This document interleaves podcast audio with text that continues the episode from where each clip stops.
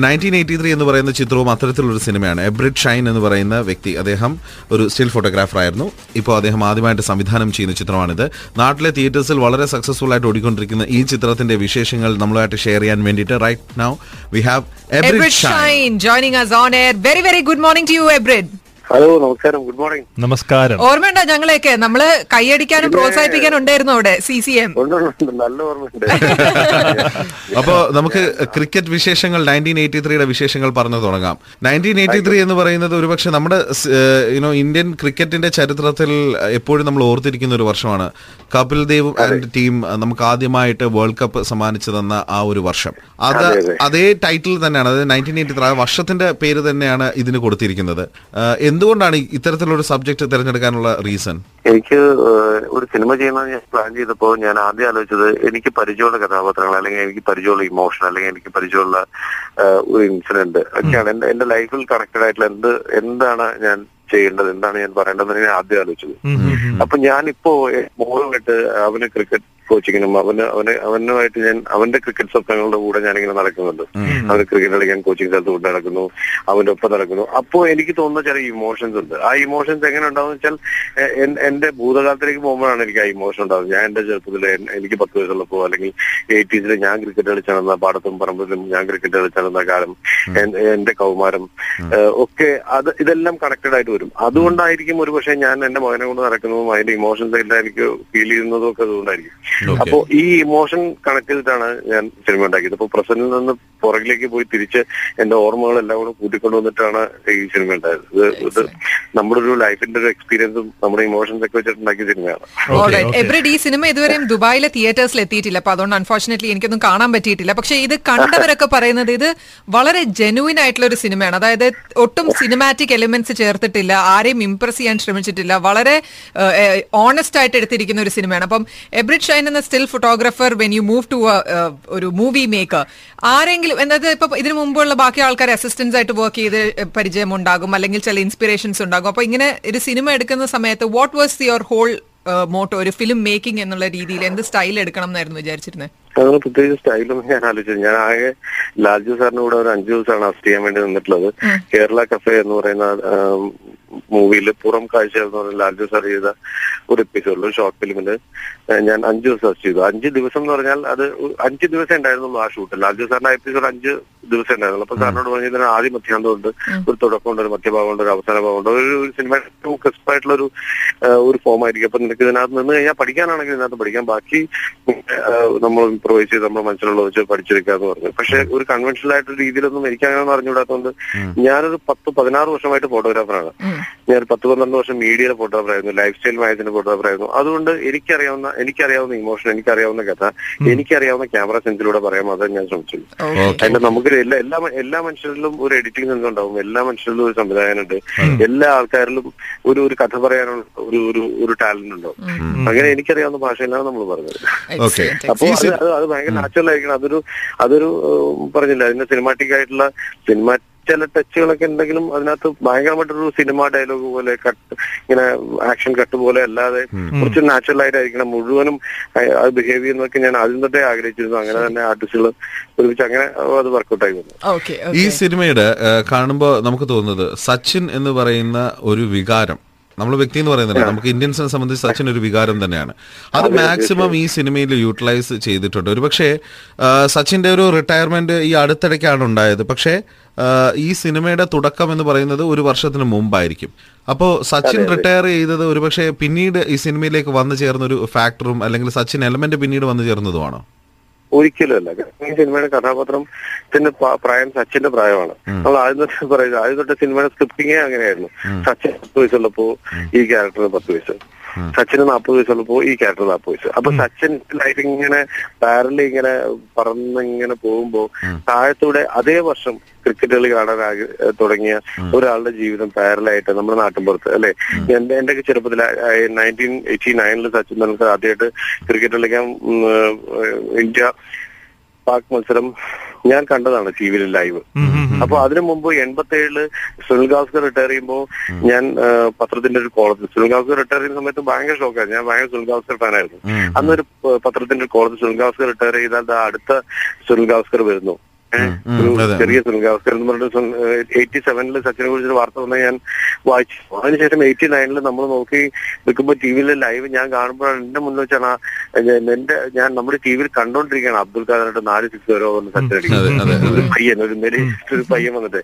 അന്ന് സച്ചിനോട് തുടങ്ങിയ ഒരു ആരാധന സച്ചിൻ റിട്ടയർ ചെയ്യുന്നതുവരെ നമുക്ക്. ഞാൻ ഏതെങ്കിലും ഒരു ക്രിക്കറ്റർ ക്രിക്കറ്റ് മറ്റേ ബാറ്റിംഗ് വേണ്ടി നിൽക്കുമ്പോൾ നെഞ്ചിടിപ്പോടെ മാത്രമേ സച്ചിന്റെ എല്ലാ മൊമെന്റും ഞാൻ കണ്ടുള്ളൂ അയ്യോ ടെൻഷനാണ് നമുക്ക്.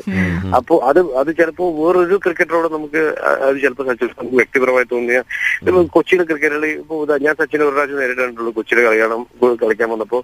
അപ്പോ ഒരു ഒരു കൊച്ചു കുത്തിരിച്ചെന്ന് വിളിച്ചാൽ ബാക്കിയുള്ള എല്ലാവരും ഹെഡ്ഫോൺ വെച്ച് പോകുമ്പോ ഒരു സച്ചിൻ എന്നൊരു വിളി കേട്ടാൽ സച്ചിൻ തിരിഞ്ഞു നോക്കി ചിരിക്കും. ആ ഒരു ചിരി മതി. അപ്പൊ ലോകത്തിന്റെ ഇങ്ങനെ നെറുകയിലെത്തിയിട്ടും ഇനി അപ്പുറത്തെത്താൻ സ്ഥലമില്ല എന്ന് പറഞ്ഞിട്ടും സച്ചിന്റെ ഒരു പൊള അതൊരു ഒരു ഒരു വിനയം ആ ഒരു ചിരി അതിനൊക്കെ നമ്മൾ അഡിക്റ്റ് ആകും ഇനി ഒന്നും ഒന്നുമില്ല. നമുക്ക് അതിനപ്പുറം ഇനി ആരാധിക്കാൻ ഒരാളില്ല. അതാണ്. ദൈവം വിളിക്കുന്നത്. പക്ഷെ അതുകൊണ്ടായിരിക്കും ചിലപ്പോൾ ദൈവം എന്ന് വിളിക്കുന്നത്. കാരണം ഒരു ഏതൊരു മനുഷ്യനാണെങ്കിലും ഇത്രയും ഒക്കെ വന്നു കഴിയുമ്പോൾ ചിലപ്പം അല്ലേ? ഈ- ഈ ഒരു ചിന്തയിൽ ഈ നമ്മൾ കണ്ട ഒരു ഒരു പ്രവൃത്തിയിലോ ഒരു വാക്കിലോ ഒരു നോട്ടത്തിലും പോലും സച്ചിനെ അങ്ങനെ അല്ലാതെ നമ്മൾ കണ്ടിട്ടില്ല ഓക്കെ ഓക്കെ ഓൾറൈറ്റ് ആൻഡ് ഈ സിനിമയിലെ രമേശൻ എന്ന് പറയുന്ന ക്യാരക്ടറിനെ കുറിച്ച് എഴുതിയപ്പോ തന്നെ നിവിൻ പോളി ആയിരുന്നു മനസ്സിൽ തീർച്ചയായും രമേശിനെ പ്ലാൻ ചെയ്തിട്ടുണ്ട്. രമേശ് എന്ന് പറഞ്ഞ പേര് നമ്മൾ സച്ചിൻ രമേശ് തെണ്ടുൽക്കറിന്റെ ആ രമേശ്. രമേശനാക്കിയത്. ഇതിനകത്ത് തന്നെ ആക്ട് ചെയ്തിട്ടുള്ള സുന്ദ എന്ന് പറഞ്ഞൊരു ഏഹ്, കുട്ടിയുണ്ട്. അപ്പൊ ഞങ്ങൾ ഇങ്ങനെ സംസാരിച്ചോണ്ടിരുന്നപ്പോ ഇങ്ങനെ സിനിമ തുടങ്ങുന്നതിന് മുമ്പേ എനിക്ക് സുന്ദ പരിചയമുണ്ട്. ഫോട്ടോഗ്രാഫി ചെയ്യുന്ന സമയത്തും ഒക്കെ എന്റെ കൂടെ നിൽക്കുകയും സപ്പോർട്ട് ചെയ്യുകയൊക്കെ ചെയ്തിട്ടുള്ള ഒരാളാണ് സുന്ദ അപ്പൊ ഇങ്ങനെ ഒരു യാത്രയിലാണ് കഥ പറയുന്നത് കഥ പറഞ്ഞ രമേശൻ പേര് ഫിക്സ് ചെയ്തിട്ടുണ്ടാവില്ല. അപ്പൊ കുറെ പേരുകൾ ഇങ്ങനെ വന്നിട്ടാണ് രമേശൻ എന്ന് എന്താ കുറെ പേരുകൾ പറഞ്ഞു കൊടുത്ത് പറഞ്ഞു. ഞാൻ പറഞ്ഞു സച്ചിൻ രമേശ് തെണ്ടുൽക്കറിന്റെ ആ രമേശനാണ് നമുക്ക് വേണ്ടത്. നമ്മൾ പേര് ഫിക്സ് ചെയ്തത് എന്തായാലും ഈ കഥ ഞങ്ങൾ പ്ലാൻ ചെയ്യുമ്പോൾ തന്നെ നിവിൻ എന്തുകൊണ്ടോ എന്റെ മനസ്സിലാവും. അപ്പൊ എന്റെ കൂടെ എന്റെ കസിൻ ബിനു ഉണ്ട്. അപ്പൊ അവരോട് പറയുമ്പോ ഈ ഫോർട്ടി ഇയേഴ്സിലൊക്കെ അല്ലെങ്കിൽ പത്ത് വർഷത്തിലെ കുട്ടിയുടെ അച്ഛനായിട്ട് നിവിൻ പോകുമ്പോൾ എങ്ങനെയായിരിക്കും? കുഴപ്പമുണ്ടാവും എന്ന് ചോദിച്ചപ്പോ ഞാൻ പറഞ്ഞു ഇല്ല. നമുക്ക് ഏജ് താഴത്തേക്ക് മേളിലേക്ക് കയറ്റിക്കൊണ്ട് പോകാം. പക്ഷെ ഒരു നാൽപ്പത് വയസ്സുള്ള ആളെ വന്നിട്ട് ഈ പതിനാറിലേക്ക് കെട്ടിയാൽ കുറച്ച് ബുദ്ധിമുട്ടായിരിക്കും. മേളിലേക്ക് നമുക്ക് ആർട്ടിസ്റ്റിനെ കയറ്റിക്കൊണ്ട് പോകാം. നിവിനാണെങ്കിൽ നമ്മുടെ തൊട്ടപ്പുറത്ത് നമ്മുടെ ആരോ ഒക്കെ എന്ന് തോന്നുന്ന ഒരു ലാക്കബിലിറ്റി നിവിനുണ്ട്. അപ്പൊ അതുകൊണ്ടാണ് ആ, തന്നെ ചൂസ് ചെയ്തത്. എക്സലന്റ് എക്സലന്റ് ഈ സിനിമയിൽ ക്രിക്കറ്റ് കളിക്കാൻ അറിയാവുന്ന കുറെ താരങ്ങളെ കണ്ടെത്താൻ സാധിച്ചു എന്നുള്ളതാണ്. അപ്പോ അത് അതിന്റെ ഒരു സെലക്ഷൻ എങ്ങനെയായിരുന്നു ആക്ടേഴ്സിലേക്കുള്ള ഇതിനകത്തേക്ക് നമ്മൾ സിനിമ പ്ലാൻ ചെയ്തപ്പോൾ തന്നെ ഓരോ സ്ഥലത്ത് നമ്മൾ വിളിക്കും. പരിചയമുള്ള ആൾക്കാരെ എല്ലാവരും നമ്മൾ വിളിച്ചു കൂട്ടിയിട്ട് ഓരോ ക്യാരക്ടർ പ്ലാൻ ചെയ്യുമ്പോൾ ഇതിനകത്ത് നമുക്ക് പരിചയമുള്ള മുഖം പരിചയമുള്ള ആർട്ടിസ്റ്റുകൾ ഉണ്ടായിരുന്നു മുഖം പരിചയമില്ലാത്ത ആർട്ടിസ്റ്റുകൾ ഉണ്ടായിരുന്നു അപ്പൊ ചിലപ്പോ ചിലക്ക് സംശയമായിരിക്കും പത്ത് പേര് പതിനൊന്ന് പേര് നിൽക്കുന്നതിനിടയ്ക്ക് ഞങ്ങൾക്ക് ഒരു സ്പേസ് ഉണ്ടാവും. ഒരു ഡയലോഗ് ഉണ്ടാവും. ഗ്രൂപ്പിൽ ആളായി നിന്ന് പോകുന്നൊക്കെ സംശയം ഉണ്ടാവും. പക്ഷെ എല്ലാ ക്യാരക്ടേഴ്സിനും അവരവരുടെ ഇൻഡിവിജ്വാലിറ്റി കിട്ടിയെന്നാണ് എനിക്ക് തോന്നുന്നത്.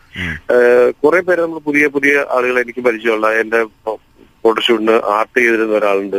എന്റെ ഫോട്ടോഷൂട്ടിന് കോസ്റ്റ്യൂം ഡിസൈൻ ചെയ്ത ഒരാളുണ്ട്. പിന്നെ മാർട്ടിൻ സജസ്റ്റ് ചെയ്ത് വിട്ടൊരാളുണ്ട് അപ്പോൾ അപ്പൊ എല്ലാവരും ഒരു ഓഡീഷൻ നോക്കിയിട്ടാണ് നമ്മൾ എടുത്തത്. ഓഡീഷൻ നോക്കിയിട്ട് ക്യാരക്ടർ ഓക്കെ ആണോ നോക്കി എല്ലാവരും ഒരു പതിനൊന്ന് പേര് ക്രിക്കറ്റ് ടീം അംഗങ്ങളെ പോലെ ഞങ്ങൾ ഒത്തുകൂടി അങ്ങോട്ടും ഇങ്ങോട്ടും ഡയലോഗുകൾ പറഞ്ഞു. അങ്ങനെ ഒരു കൂട്ടായ്മ ഉണ്ടായിരുന്നു. ആ കൂട്ടായ്മയ്ക്ക് ശേഷം നമ്മൾ ഷോർട്ട് ലിസ്റ്റ് ചെയ്തെടുത്ത പതിനൊന്ന് പേരാണ് ഇതിനകത്തുള്ളത്. ബാക്കി അനു മേനോൻ ഒരു ക്യാരക്ടർ ചെയ്യുന്നു. നിവിനെ പിന്നെ ഓൾറെഡി നിവിനാണെന്ന് നമ്മൾ ഫിക്സ് ചെയ്തതായിരുന്നു. റൈറ്റ് റൈറ്റ് റൈറ്റ് ആൻഡ് മ്യൂസിക്കും ഈ സിനിമയുടെ ഒരു വളരെ ഇമ്പോർട്ടന്റ് ഒരു ഫാക്ടറാണ് ഗോപി സുന്ദറിന്റെ സംഗീതം അതുപോലെ ഗോപി സുന്ദറിന്റെ പശ്ചാത്തല സംഗീതം. ഇത് രണ്ടും സിനിമയെ ഒരുപാട് ഹെൽപ്പ് ചെയ്തിട്ടുണ്ടാവും അല്ലേ തീർച്ചയായും തീർച്ചയായും. ഈ സിനിമ പ്ലാൻ ഗോപി സുന്ദർ ആയിരിക്കണം മ്യൂസിക് ഡയറക്ടർ ഞാൻ ഉറപ്പിച്ചതാണ്. കാരണം എനിക്കൊരു തീം സോങ് വേണം. അങ്ങനെ ഒരു ഒരു പറക്കുന്ന ഒരു ഐറ്റം വേണം. അപ്പൊ അതിന് അത് അത് ഗോപി ആയിരിക്കണം. ഗോപി അത് ചെയ്യേണ്ടതെന്ന് ഞാൻ ഉറപ്പിച്ചിരുന്നു. അപ്പൊ ഗോപിക്ക് നല്ല തിരക്കായിരുന്നു. ആ സമയത്ത് A B C D work നടക്കുന്നു. അപ്പൊ ഗോപിയെ കിട്ടാൻ ഭയങ്കര ബുദ്ധിമുട്ടാണെന്ന് എന്റെ ഫ്രണ്ട്സ് പറഞ്ഞു. എന്തായാലും ഞാൻ തിരുവനന്തപുരത്ത് പോയി ഗോപിയുടെ കഥ പറഞ്ഞു തരുന്നപ്പോൾ തന്നെ ഗോപി പറയുന്നു എനിക്ക് തിരക്കാണ് പക്ഷെ ഈ സിനിമ ഞാൻ ചെയ്യും. എന്ന് പറഞ്ഞിട്ട് ഗോപി പിന്നെ അന്ന് തൊട്ട് ഭയങ്കര ഒരു എന്താ പറയണ? ഈ ഈ- സിനിമയ്ക്ക് വേണ്ടി ഗോപി നിന്ന ഒരു നിപ്പുണ്ട് അതെല്ലാം അങ്ങനെയായിരുന്നു അതിന്റെ പാട്ടുകൾ നാല് പാട്ടുകൾ നാല് തരത്തിലുള്ള പാട്ടായിരുന്നു.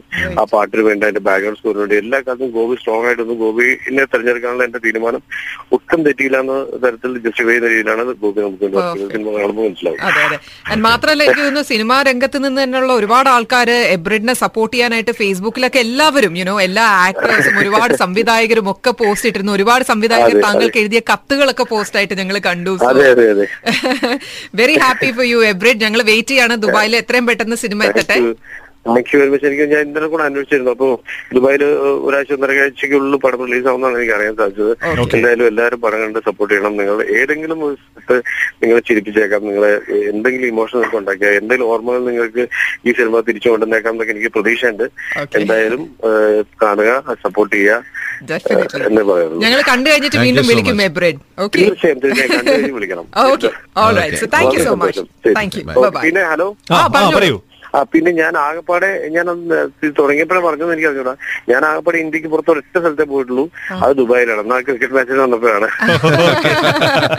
ഞങ്ങളുടെ സിറ്റി ഇഷ്ടപ്പെട്ടു എന്ന് വിശ്വസിക്കണോ?